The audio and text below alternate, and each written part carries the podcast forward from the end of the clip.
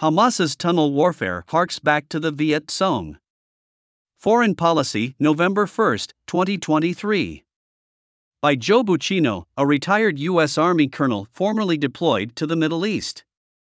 As Israeli forces go underground in Gaza, every strike below has implications above. Israel's ground war in Gaza is now underway. As the Israel Defense Forces, IDF, approach Gaza City from the north and east, many U.S. military analysts are forecasting gruesome urban fighting and referencing the U.S. Army's and Marine Corps' brutal lessons from Iraq, including house to house fighting in Fallujah in November 2004 and the nine month siege to liberate Mosul from the Islamic State in 2016 and 2017. While these analogies may offer insight into the grueling intricacies of urban warfare ahead, they fail to account for the additional complexities the Israelis are facing in Gaza. The IDF's fight will be harder and longer than the Second Battle of Fallujah and more violent than the Mosul offensive. Gaza's sprawling maze of tunnels represents an aspect of war not faced by the U.S. military during the wars in Iraq and Afghanistan. Indeed, the underground fighting has begun. On Tuesday, Israel said its forces had entered Hamas's vast tunnel network and attacked the militants there. To find a more appropriate parallel from U.S. combat history for this kind of warfare, we need to go back much further in history to the Vietnam War. Throughout the Vietnam War, the Viet Cong's tunnel systems, particularly those in the Cu Chi district of Ho Chi Minh City, then Saigon, played a crucial role in the awful drama of that conflict. Situated on the rural outskirts of what was then the South Vietnamese capital, the 150 mile long Cu Chi tunnels were a maze of constricted passageways and cleverly concealed booby traps, often in total darkness. U.S. superiority in bomber aircraft, artillery, mortars, and other capabilities was rendered moot by the subterranean labyrinths, which allowed guerrilla troops to ambush bewildered U.S. and South Vietnamese troops above ground and then disappear. The tunnels, intricately built by hand during the Indochina War in the late 1940s, served as living quarters, supply storage, and operational bases. They presented a domain of the fighting environment unseen and importantly unavailable to the Americans and South Vietnamese, and they made the war above ground exponentially more challenging. By 1968, the Viet Cong's tunnel systems were emblematic of the United States' grim experience in Vietnam, underground, the U.S. military's significant technical advantages devolved to fighting in tight, unfamiliar spaces with knives and flashlights. These tunnel systems spawned a group of specially selected American, Australian, New Zealand, and South Vietnamese soldiers known as tunnel rats, who were trained to fight in the highly dangerous subterranean domain. Only a tiny sliver of U.S. troops in Vietnam, approximately 700, served in this capacity. Gaza's tunnels bear a strategic and tactical resemblance to those of Cu Chi as in Vietnam. These underground structures were first developed long before Hamas gained control of the region in 2007 and have diverse purposes. Their sophistication and myriad uses will vex the IDF.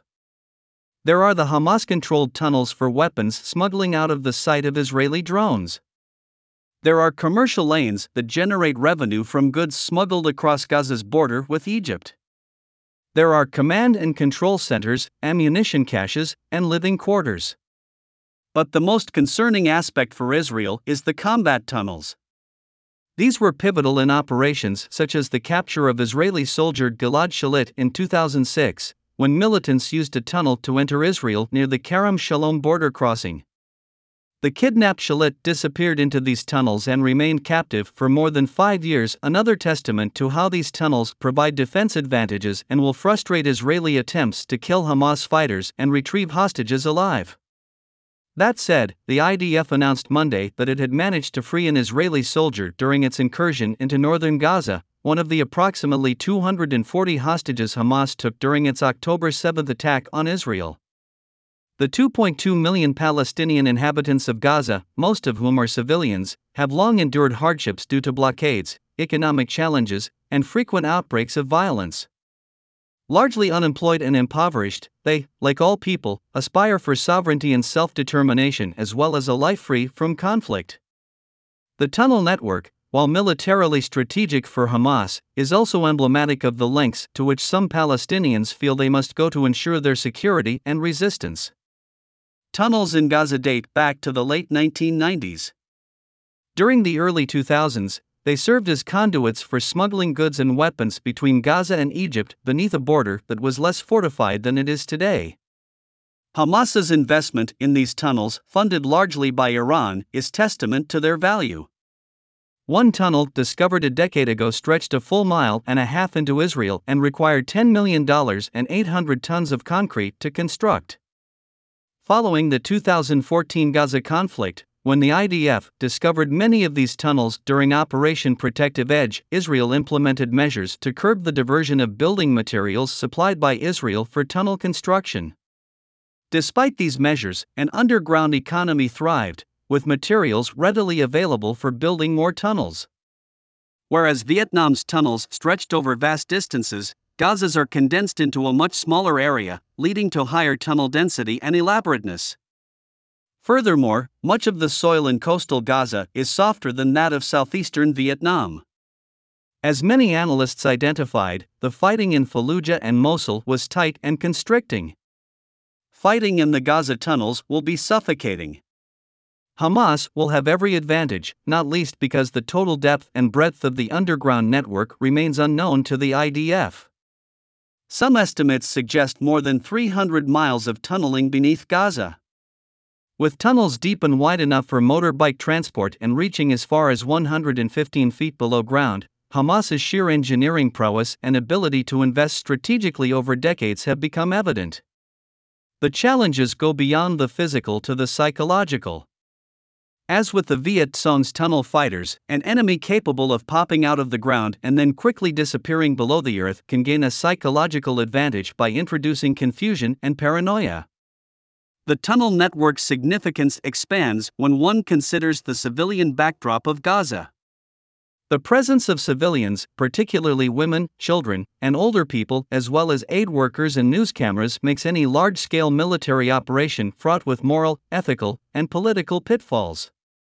It's unclear how many among the Palestinian population in Gaza are Hamas fighters.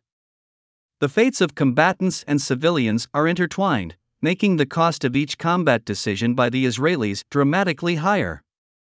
The struggle for the narrative will be as challenging as the fighting, with each engagement and each day of fighting scrupulously dissected by analysts, international figures, and human rights groups as evidenced by the initial misreporting by major international news organizations about the October 17 explosion at Al Ahli Arab Hospital, based on statements by the Hamas controlled Heath Authority that blamed Israel, it is now easy to deploy and modify facts, statistics, and images to confuse or mislead large audiences. Important analysis by the New York Times and BBC reveals the circumstances surrounding the explosion remain unclear, although the available evidence suggests a misfired rocket from Gaza as the cause. As it enters a ground war in Gaza that will reverberate throughout the region, Israel must navigate an already complex conflict with consideration for the future. In the coming weeks, regional leaders in Cairo, Amman, Riyadh, Abu Dhabi, and Doha will strongly condemn Israel. As gruesome videos of civilian casualties emerge from Gaza, Arab populations will demand public judgment and retribution against Israel from their leaders. Therefore, Israel absolutely must maintain the strong support of its principal backers, the United States and the European Union. The ground war in Gaza will last months, if not years. As it goes on, Israel's commitment to international law, human rights, and peacebuilding will be crucial in shaping U.S. and European opinion. The IDF must lean on its sophisticated public relations machine, justifying each strike and each action on the international stage, responding to each misstep with honesty and transparency. The tunnels running beneath populated areas make both tasks, limiting civilian casualties and staying on top of the narrative, all the more challenging. It will require careful oversight of the fighting in the tunnels, placing even more of the IDF's troops at risk to reduce the possibility of killing civilians in Gaza. The ground war will be a slog. Aside from the tunnels, the IDF in Gaza will face combat's bleakest conditions houses booby trapped to explode, military installations concealed under schools, and weapons stored in mosques. Hamas uses civilians as human shields and hospitals as command centers. To all this, add an entrenched, underground enemy holding hostages, another layer of complexity within a set of unimaginably vexing conditions. Historical parallels such as the Vietnam War and the urban fighting in Fallujah and Mosul offer important insights but fail to fully capture what's ahead. The IDF confronts both a powerful adversary burrowed into the earth and a test of Israel's moral compass and place on the world stage. The tunnels of Gaza symbolize a new paradigm in warfare, where every strike below ground has implications above. In the forthcoming months, as the world watches closely, Israel will face dual battles one against an entrenched enemy in the tunnels and another in the global information space.